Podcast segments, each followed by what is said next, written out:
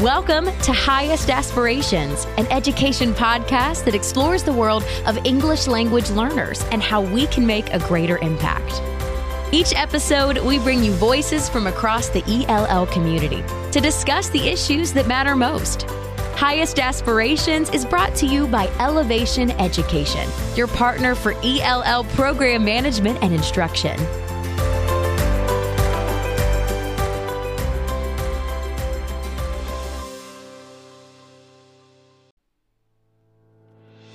Hey, everybody, welcome back. I'm your host, Steve Sofronis.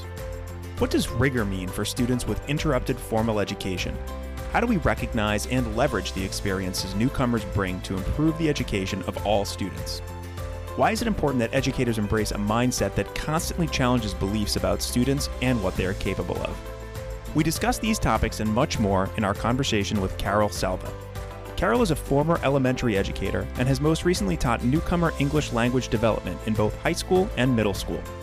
She is a consultant with Seidlitz Education, where she specializes in using research based sheltered strategies to teach grade level content to unschooled and underschooled language learners. With proven success including these students in content area classes, Carol is able to support teachers to make these efforts practical and to the betterment of the general population. Let's get started.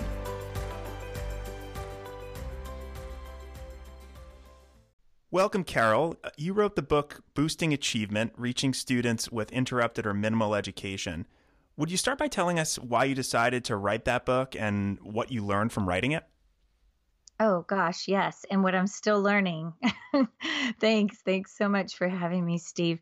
And to be able to talk about it, because that's one of the reasons that we wrote the book. And I want to um, say that I wrote it with a, a gal named Anna Matis. She and I are co authors on the book. Anna is also a Seidlitz education training uh, consultant with me. And Anna and I decided to write that book because I was in the classroom and I was a teacher of students who had interrupted or minimal education. Some of them had no education. You know, they were um, coming straight from, and I wouldn't say they had no education.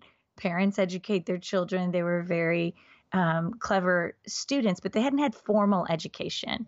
We were in a situation in my school district where we had received a new demographic in an area uh, that didn't have a lot of low socioeconomic English learners. We had English learners, international kids that come with tutors and translators and things like that. But we had that year a lot of refugees resettled into an area where we had the, some of the best teachers in this building, of course, but we just had not focused a lot of our English learner training uh, on this in this school because they they were doing fine without it and their, their kids were being successful. So I at that time was a um, what we call a TOSA, a teacher on special assignment. I would go around the district and support and do trainings. So I was not a Seidlitz education consultant back then. I was a, a support person to our teachers.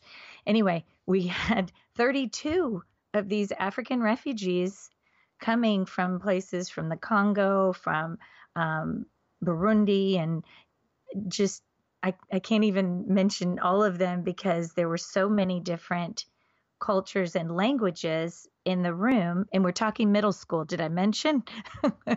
Shout out to all the middle school teachers because there's it's an age that already is is a bit of a challenge you know? So these kids didn't speak each other's languages. They a lot of them didn't know how to do formal school and the way we do it and and and we had huge gaps in literacy they did uh, many of these students had no literacy in their primary language. And of course everybody or the majority of the class was brand new to the english language. So it's a long answer but we um, we went down a path of uh, I, I went in and took over that class after trying to support them with very little success i mean i felt like. So my my boss sort of gifted me to that campus for half the day to really just roll up my sleeves and, and try to find solutions. And we got a lot of help. I had had training from Seidlitz Education in the past. And when I talk about Seidlitz, I mean just a language rich classroom, sheltered instruction. I'm talking about John Seidlitz and his company that that does that. And so I'd had that kind of training, but this was a lot more than than just ESL, right? And and so at the end of the day, it was very successful. You know, at the beginning when I took over in in around November, it was a hot mess for a long time. It was I was just uh, in over my head and I asked for a lot of help and we filmed a lot of what I was doing to try to get better. I had a partner teacher, Catherine Dierschke, who was a student teacher at the time, who took some of the younger kids for part of the day anyway. What I really longed for that year was a resource specifically about students who were lacking formal education. We didn't have it, so by the end of the year, we decided uh, uh, to write it. John Seidlitz and, and Anna and some folks from his company came to see what I was doing, and they interviewed some of the kids, and and then we just set out to write the book.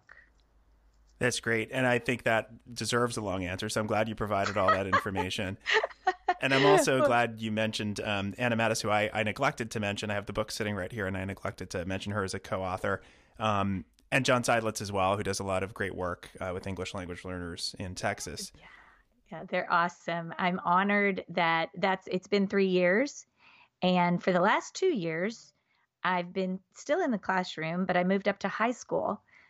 And so the, a lot of those kids were in eighth grade. And so now they're in the high school where I am because it's right next door. And um, I, I went part time with the high school every other day, teaching in the classroom, still same kind of demographic. And then I work for Seidlitz Education on the other on the other uh, part time.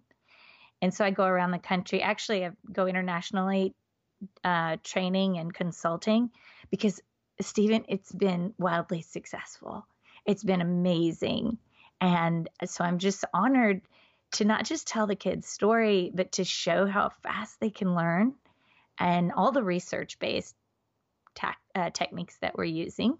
We're not making anything up. We're using what we know works um, as a in the field.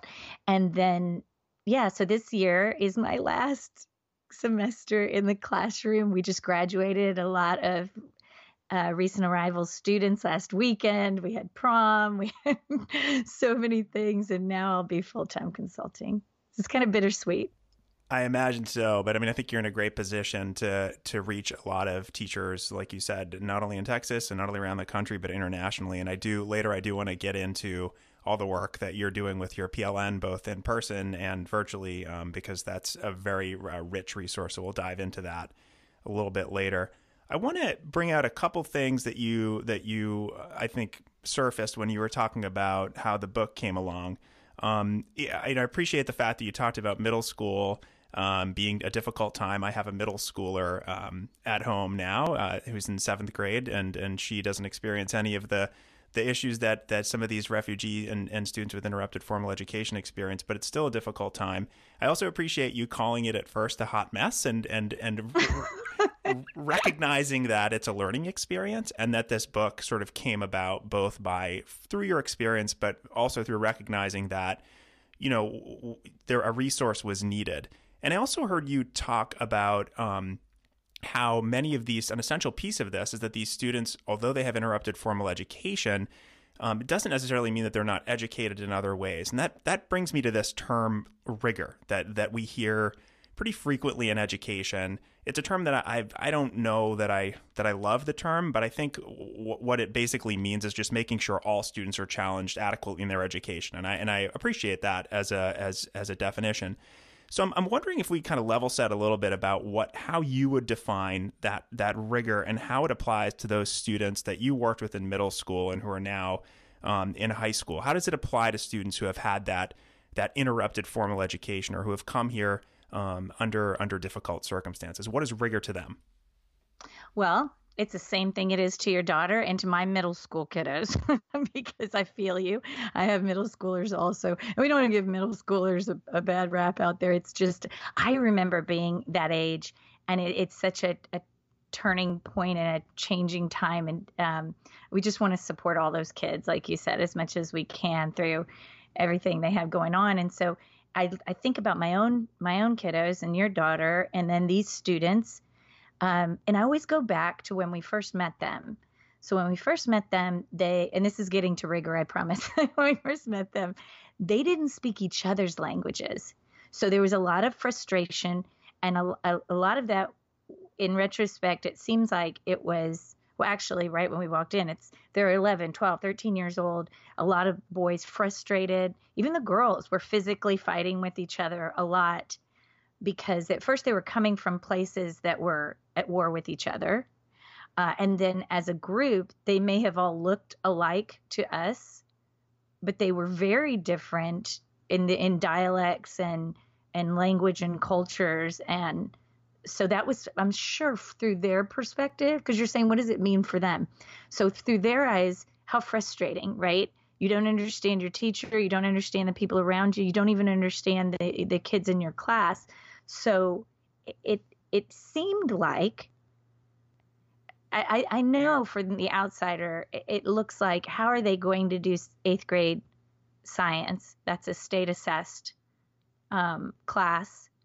So when we think of rigor, we think of that eighth grade classroom and we think of, you know, all of the things tectonic plates and magma and pulleys and motion and force and Newton's laws and everything that those students are having to learn. And that eighth grade teacher, when she hears the word rigor, she's thinking, how do I not only teach them, we can't stay at a knowledge level, right? we have to up that and have kids analyzing and doing things like comparing and contrasting things and applying their their what they're learning in other situations and being creative and you know that to me is rigor right you take your curriculum and you don't stay at the i'm going to talk at you and tell you facts and you memorize them. That's the opposite of rigor you know that's uh, giving low level tasks. And we want students we want to grow students and have them at higher higher levels of thinking.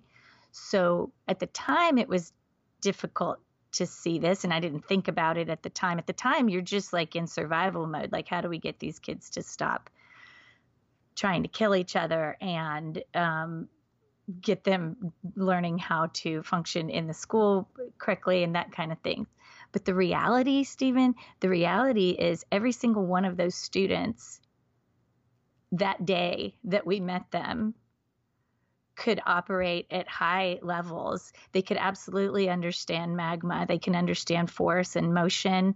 They, you know, tectonic plates. I, I can, some of them have seen active volcanoes. So, where we're trying to get my sons and your daughter in a classroom to interact with our curriculum not only can that kid be a part of it, the the newcomer, the the student with interrupted ed- formal education, they can deepen the learning, get them in a conversation with their daughter about what they've seen, honor what they bring, and the rigor is going to go up because we're letting the students own the learning in that. And so then the challenge is how do you go from uh, a, students who are not um, they're just not used to how we do class and how we you know if that's your big challenge there's a couple of different ways to look at it but let's just look at rigor there's no reason those students cannot participate in rigorous um, instruction. They can help you. They can deepen the learning of your classroom and they can do it. There's nothing wrong with them. They're not it's not a special education issue. We're talking we're talking about a lack of opportunity.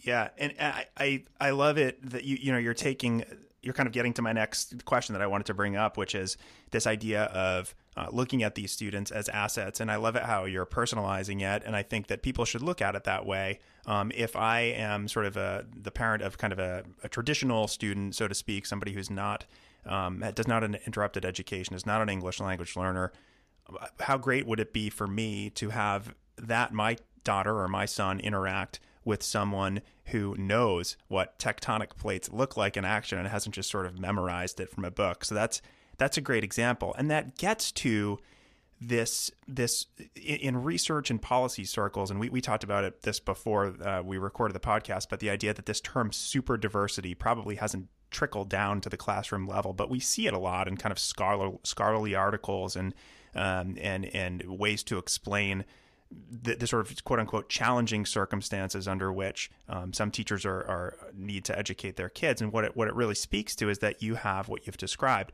lots of students from many, many different places coming together um, eh, to, to, to kind of learn the same curriculum. So you got to this a little bit, but the idea of looking at this quote unquote super diversity um, as an asset while maintaining um, a rigorous curriculum. What what are some um, uh, some kind of concrete things that teachers can do um, to to bring those students out as assets?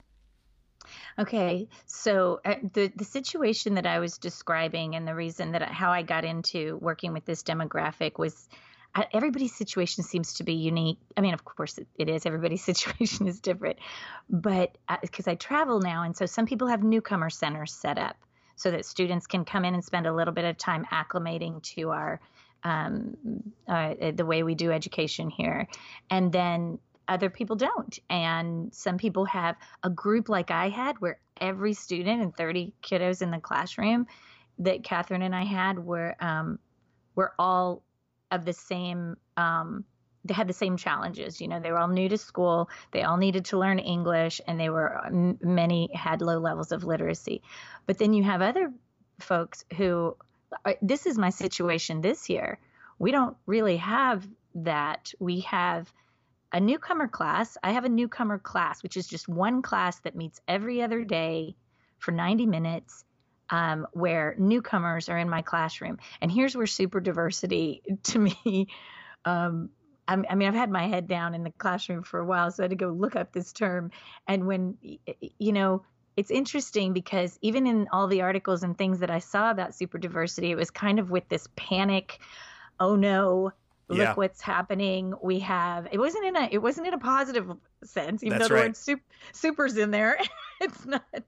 They're talking about what do you do when you have not just I mean the the diversity is so um your range is so huge. You know, you have students with affluence, and this is what my classroom looks like this year and for the last couple of years. We're on an energy corridor here in Houston, and so we have what we've always had at, at Stratford High School, which is st- kiddos whose parents are president and you know executives in oil and gas, and they're so they're here uh, as an international student. So they're learning English, but their levels of literacy, they can teach our science classes, you know, things like that.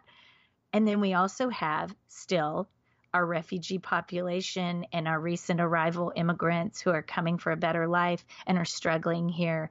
Um, and, you know, the low socioeconomic and maybe low levels of literacy in their primary language. And all of those kiddos are in my same class this year. So, and we have 82 different languages in our district, and many of those are represented in my newcomer class. So your question about like what can teachers do to meet this challenge? I think is that your question? Because I yeah, was talking just, about super diversity. and and I think like I think I think you're right, and I think you you got to um, maybe part of the answer to the question, which is that it's there's so many different models out there for how right. we bring these students in. So let's let's like let's uh, zoom in a little bit. So you're you're you're you know what about in a and I know you think a lot about comprehensive high schools and maybe like thinking about um, shifting from sort of concrete um, activities that that that that teachers can do, which they can find a lot of in your in your book. By the way, I've looked through that, but also yay the idea of um, of mindset. Like you talk about mindset. What what's what's the? Yeah. Could you explain the importance of mindset to us? If you're in a comprehensive high school maybe you have all these students coming in from different places like we talked about or like you mentioned a little earlier although super is a positive term super diversity is always the challenges of super diversity not the assets right. of super diversity so where does mindset play in there yeah so that's why it was kind of difficult for me to attack that question because I do now get to see so many different ways that people bring students in. So, but I love that you're going with mindset because I feel like it starts with mindset. It starts and ends with mindset. Mindset is everything. And I would say I would anybody listening to this podcast, you're halfway there if you're not already. And if I'm not out there learning from you right now, I probably should be because what we need to do or what I've felt that I need to do is make sure and challenge my beliefs all the time because I'm the biggest champion for these kiddos. I've seen them I've seen them learn so fast. I've seen them gain so much English so quickly. And you can see it too. Like you said, I have videos of the kids on my site, and there's plenty of examples out there. But even with that, if I don't challenge what I believe as a teacher all the time, my bar for where I know these kids can be starts to slip. So, and and Catherine was one of the best things for me that first year. Catherine was a, a she was a student teacher at the time, and now she's the newcomer teacher. You know, I left and she took over. She got licensed certified, and so Catherine was the best thing because she was learning and she kept challenging me. You know, we were a month in, and I'd be like, oh my God, okay, so the gen ed classes are doing author's purpose. I just don't see how we're going to. And she'd like, oh, wait, I thought you said that it's never the kid, it's always instruction. So, and I'm like, yes, Catherine, I said that before I had real kids in front of me that are, you know, and so it was great because she and I were forced to plan together in a way that we know it's possible. So it's not the students, it's never the students. Somebody out there is doing this or has some ideas or can help can help me. So that's where I know we're going to talk about the PLN later and your Twitter group or your Facebook group or whoever, or even in your building. Who's challenging your beliefs? Who, how are you challenging your own beliefs to to set out and not um, not lower your expectations? Because every one of those students can do it while they're learning English, while they're gaining literacy. They can hit your grade level standards uh, there's a couple of different um, things, like let's say math. They need some foundation math to do algebra in high school, but it's not like there's not a way to accelerate even that. And so, uh, but all the other things, like I said, science, oh my gosh, uh, social social studies, even language arts. There are many things. Uh, most of your grade level, if your standards, if you're if you're looking at your standards, that your students can do. Mm-hmm. And so, but the mindset thing, if you if you start to doubt that they can do it, you're right. They're not going to do it because you're you're not going to give them what they need to do it. Right, and you bring up such an important point. You know, as a as a longtime teacher myself, I taught foreign language for years, and you know, you you find yourself siloed. Um, and it was similar to you. It was at the point where I started to work with student teachers that somebody was there to challenge my beliefs. Here I was. I thought that I, you know, I taught every level of Spanish that the district offered. I was teaching the two AP courses. I was pretty successful. It was I was bringing everybody in, no matter what their experience was with Spanish, to give them that advanced placement opportunity. But there were times when I'd just become exasperated, and I'd think, what, you know, I'm doing everything I can here. How come things aren't progressing the way I want? when somebody said to me, Well, you said this, or I've just been studying this, or I've observed this, that helps. So, getting out of uh, silos, I think, both in your own classroom, in your own school, in your own community, um, is is so important, and that's a great way uh, for us to transition into what you just mentioned, which I think is hugely important. I want to spend some time talking about it. Um, you know, you as a, both as a teacher, a professional development provider, now transitioning in consultant uh, into consultancy, you you rely very heavily, I know, on your your thriving PLN on Twitter. I, I, I follow you and many others, and I've learned just so much from that. Um, Thanks. And it's and it's all you know. It's in your pocket. It's virtual. It's there. And these are all things we hear about, sort of Twitter and PLNs all the time.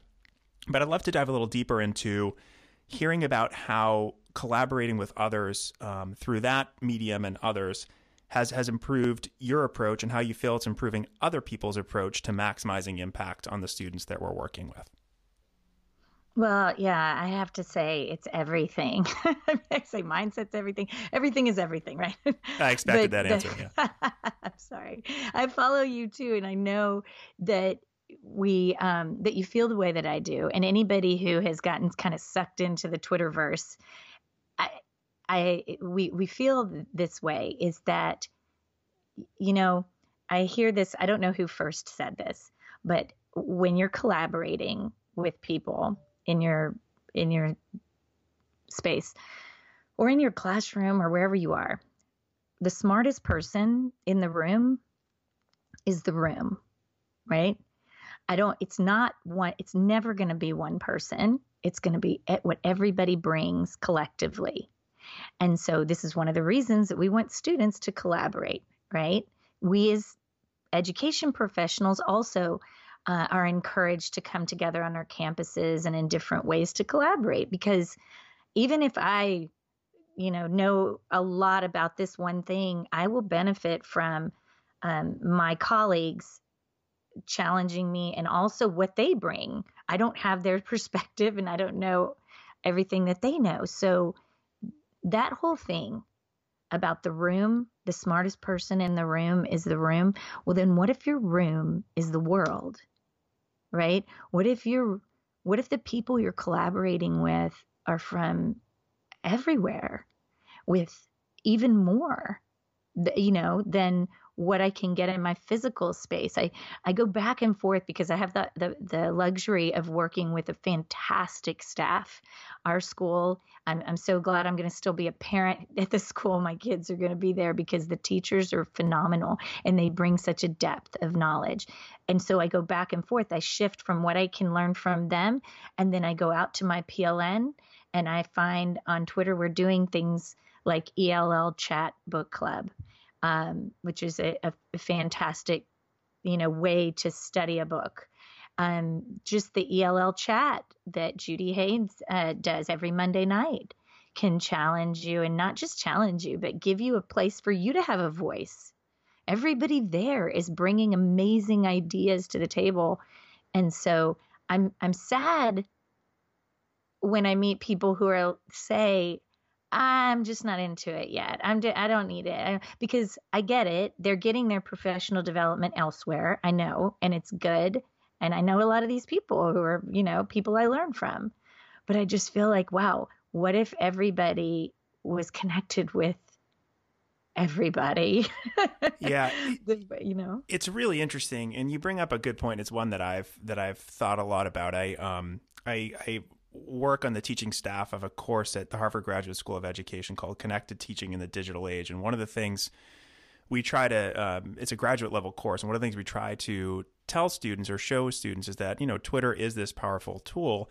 And here you have a lot of the really young, smart future leaders in education saying, well, you know this i just don't like the tool the, the, the twitter itself. And, I, and it's a really hard thing to to get over. I mean it sort of took me a while to figure out what does this hashtag mean? What does this at mean? Yes and it's interesting because it's evolved so organically. It wasn't meant obviously to be a tool for for teachers. But i think i tell people all the time in the education space it's the place where everybody goes. And i think you know in some ways it can be a little messy. I'm i'm admittedly not a person who likes the synchronous conversations. That's why I I, I, I pop on ELL chat once in a while, but I, I, can always find it later. That's what I like. I can oh, yeah, come back great. and mm-hmm. it's it's it's on demand. Um, so, but but I'm glad I'm glad we had a chance to talk about that. And and you know you you you bring up a good point that you get PD from a lot of places, but boy, like you, um, not to sound. It's not the tool, right? It's the room, and I love it how you mentioned that the smartest person in the room is the room, and what a I mean, you don't get a bigger um, more diverse room uh, than than that. So that's wonderful. Mm. So let's talk about um, another place where people can get information. Um, and we'll t- I want to I want to talk about uh, another resource that you have available. So I you have a podcast as well called Boosting Achievement. Um, I do. It's another really valuable resource for for I think all stakeholders uh, for English language learners or really educators in general. Um, what are some of the goals of that project and and and then how can people find it or how can people learn from it? Well thank you. Um i do love that podcast. I've uh, we're up to um like 30 episodes and we put one out almost every week. So it's been it's been kind of fantastic. It's it's a place for me to reflect but first and foremost and so I encourage people a lot to blog or to podcast or even just to journal old school because that reflection, just like we went with the students, that reflection is where I do a lot of my tweaking and growing, I feel like, you know? And so every week uh, or so, I, I, I put out a show that I hope is, uh, is going to be helpful to other teachers who teach language learners. And so sometimes it's me by myself talking about what happened recently in my classroom and I try to have an objective for that for that ramble. And you know, I I it's on Voice Ed Canada. And so if you're not following Voice Ed Canada, it's just at Voice Ed Canada and you can find it at voiced.ca. There's so many education podcasts at that website and I joined that group because I was listening to education radio and I was listening to podcasts like yours and thinking, you know, this is this is great. This is good PD in my pocket, like you said, PD that's free to me. And then I was approached by them to to join uh, a weekly show called On Ed Mentors. So that's in Ontario. It's out of Ontario, but they have teacher candidates and seasoned teachers come together each week and talk about things that the that the new teachers or new to be teachers want to know. And so I joined that group and then eventually they just said you just need to have your own podcast. The guy named Stephen Hurley who does the runs the network was just like just do it, you know, just help for whatever your purposes are, do it and it will help others. And so I love that it has grown. It's pretty relaxed. Um, I find your podcast very um, yours seems real legit, Steve. I, I, don't know how I don't know how to take that. I don't know if that's a it's a eh. compliment. It's such a compliment. Thanks. It yeah, is. I, well, I think like you know you, you need.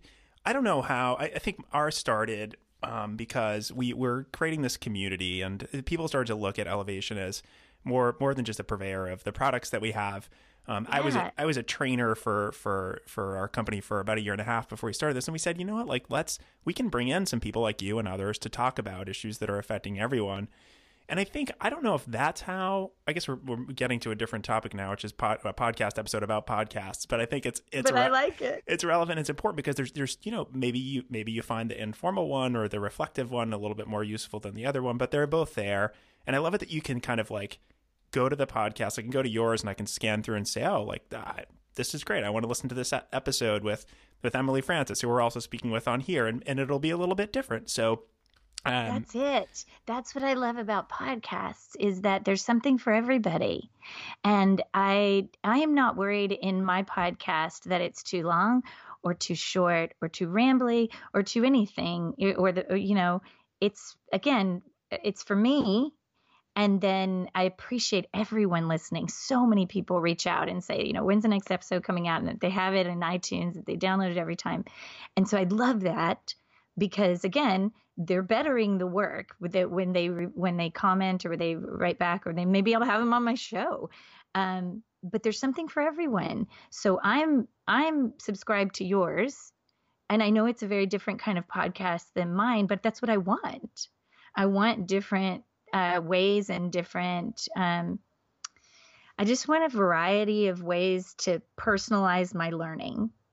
And yours is solid. I'm impressed. I know you're always going to have guests where I'm going to walk away learning something and hearing from somebody new. And I think you're a great interviewer. And so it's, um, I just love that it's out there for everybody. And I also want to say a shout out if you're interested in podcasting before we get off of that. I could connect you with Stephen Hurley to anyone listening because he is helping people start podcasts and he wants to meet anybody in education who's interested in being on our network. So there's that. That's great, and we'll put that in the condensed blog version, which we'll put on our website, and we'll send everyone. I'll I'll provide a list of resources, and I think that's great. And I think podcasting seems like this daunting thing, but it's really not that difficult. Mm-hmm, um, mm-hmm. As I, as I think we've we've we've both learned. So I'm glad we talked about that, and I hope people will uh, will take a look at yours. And again, we'll put all that stuff in the show notes. Um, I want to transition a little bit to some sort of personal and professional development questions for you. Um, you've written a book, which is wonderful, but is there You're welcome. Is there a book or other resource that has had an important influence on you, either personally or professionally, that you'd like to share with with our listeners? Well, if I had to say to somebody who, um, you know, my the demographic that I'm working with in the book is for kiddos with interrupted formal education. Right? We wrote boosting achievement um, to to fill that that niche, and so, but I'm always asked you know, well, what about for our campus or our whole district? And um, some people do take that book and train everyone with it because then you're able to work with all different language learners. But if I had to say what influenced me before we ever wrote that book and give people one resource, I would have, I would just, and I've always said this it's a book that John Seidlitz wrote a while back called The Seven Steps to a Language Rich Interactive Classroom there's so much it, there's there's many reasons why when I walked in and there were so many things going on with that um, that group at the middle school, so many things that were beyond just English as an additional language. Um, but it's still it was amazing. Those seven steps i had had a lot of training in that. My my district had pu- purchased that book years before. I had been doing it in my own classroom these very practical seven steps. And and, you know, when we turned around and looked at what really was working, it was those steps because they go beyond teaching a student English they or just having a language rich classroom there are things built into those steps that honor kids for what they bring they address classroom management and wait time and environmental print and so many things um, and so a lot of teachers swear by these seven steps, and you can Google Seidlitz seven steps and just find so much out there. People are really sharing it a lot. But the book itself was a huge influence on me. And I still, um, I don't do any trainings without kind of going through what that looks like because it it's just a way to there, there's so many things built into it accountability but also giving the kids opportunities to speak and those things hit many many many things that we want for all students we can come back to your daughter and my sons and the other students who might be new to the language in their classroom and if i'm doing those seven steps and i have a language rich classroom everybody's going to benefit your daughter, my son, and all of those kids because of the way that I'm uh, running the classroom. That I love the book because it is so practical. It is so easy. It is a short read, and people can start doing uh, many of the things the very next day. And so I'm super grateful to John Seidlitz and Bill Perryman who wrote that book because it uh, and and they offer that training and we still it's our most requested training at Seidlitz. So I give that training and other people give that training and it'll change your life. It'll just change your life. So that's probably if I had to say one book, it's going to be the 7 steps. That's great, and that's a hard question to answer when somebody yeah, says. Yeah, it is. but that's a, it you, is. you gave uh, some really good reasoning, and I love it that you you know it's funny. Ninety percent of the interviews I do with people are just talking to people come back to this is good for all students. And yeah. if we can have a resource that will allow us, and I think one of the mis- not mistakes, but one of the problems with some of the resources that are geared toward English language learners is that they just talk about those students when we're really talking about how can we benefit everyone in that asset based approach to um, the diversity that we're or the super diversity that we're that we're seeing yeah, in our right? classes. It is an asset. It is a beautiful thing. It is when when all of these things come together and there's many there are many layers to helping this demographic, but when you start to hit on but what can we do for that student that's good for that all the students in the building not just in this classroom. What's going to accelerate their learning? One of the biggest things that people freak out about is the whole, what I said at the beginning, they don't know how to do school, they're new to formal education. Well, you know what? Include those students in your mainstream classes and in your mainstream comprehensive schools. And those are the least of your problems because first of all they learn english very quickly again there's no cognitive delay when we're just talking about somebody who's new to the language. And then things like clubs, things like um, you know, yeah, you might want to have a newcomer class if you can. That would be fantastic, like mine. But if you don't, include them in clubs and things because they learn how to do school much faster than you would think. Actually, for young people, they want to be like everyone else. So you have that working to your advantage is that they're looking at the other students and they'll take the cue in how to walk through the lunch line and how to get your books and they just need they just need somebody who can communicate with them at the beginning to show them the ropes. And it's it's that's not a big issue. We do actually have an issue when you segregate the students and ha- because in, in with the best of intentions and there's a lot of great things that can happen when you focus on this demographic apart from all the other things going on but one of the things you lose in that is that they're when they're not included they they don't have the the models around them of your mainstream kiddos and how you know what I'm saying? Absolutely. Yep. And I think that's you know it's it's there, there's a lot of different ways to do it, and I think that we could talk a lot about all the different models um, that are out there and, and, their advantages and disadvantages. I want to make sure that I say that, yeah, that I haven't really seen any models that couldn't work brilliantly because I don't go, I haven't gone anywhere where I haven't walked away going, wow, this, you know, this is a great place for these students. Now, they might be asking me to come to give some strategies or to give something, but newcomer centers are phenomenal to give kids a, a safe place to integrate into you know public education. If you don't have a newcomer center your comprehensive schools are a great place. You can create a safe part of it for them. Um, you know i just all of the models like you said have pros and cons. So let's stop dwelling on the cons and let's go with the pros of your model and then the sky's the limit.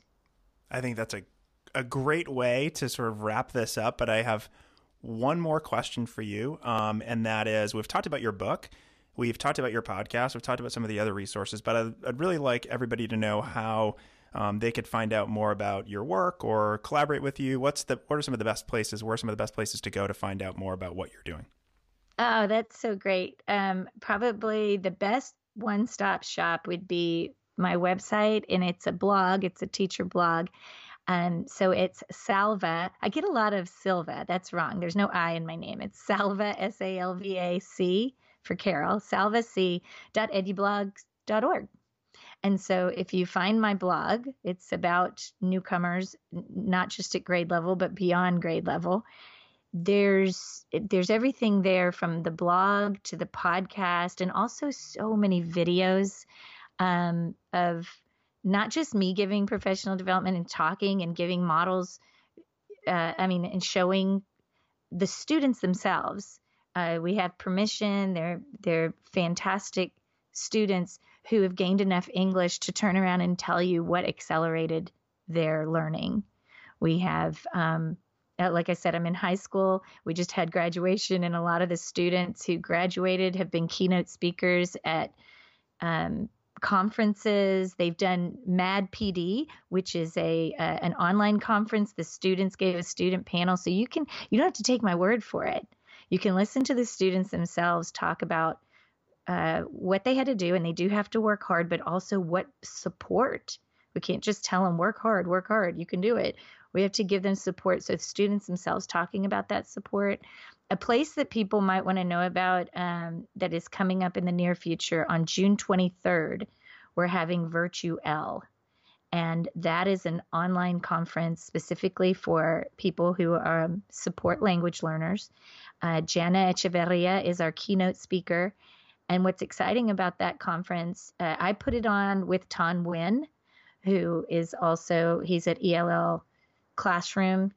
He is um, we put on a, a conference so that everybody you, there's no registration we don't need your email none of that. You just need to have youtube. And if you have youtube it's one of the best esl conferences out there. Tan, um, I'm sorry, I said his name, his handle wrong. His Twitter handle is T A N E L L Classroom, and he's in Laos, and I'm in Houston but this is our second year to put on this virtual conference, and we have some amazing speakers like Emily Francis and Valentina. You can find me there. I'll be presenting there with Tina Bean, and but you can find all of that also on my blog, salvac.edublogs.org. That's great. Thanks so much. And I'm glad you mentioned VirtuEL. I've been hearing a lot about it and excited to see yeah to see how that all works i'm sure it's going to be great certainly getting a lot of buzz right now on twitter and uh, and deservedly so so carol thank you so much for taking the time. It's been a great conversation. I'm glad we finally got a chance to uh, to chat and uh, looking forward to collaborating further in the future. Well, I do want to say before we wrap up a big thank you to you because it is it is something extra that you took on. We have a great respect for Ellevation and I, we love what everything you guys are doing in the field with your products but now that you are giving us more opportunities to learn whether people have your products or not um, just kudos to you, Steve, for for doing this podcast, and it's just a, a great honor of mine to contribute to it. So thank you. Well, thank you. We couldn't do it without you all. So much appreciated all the work that you've done. Okay, thanks.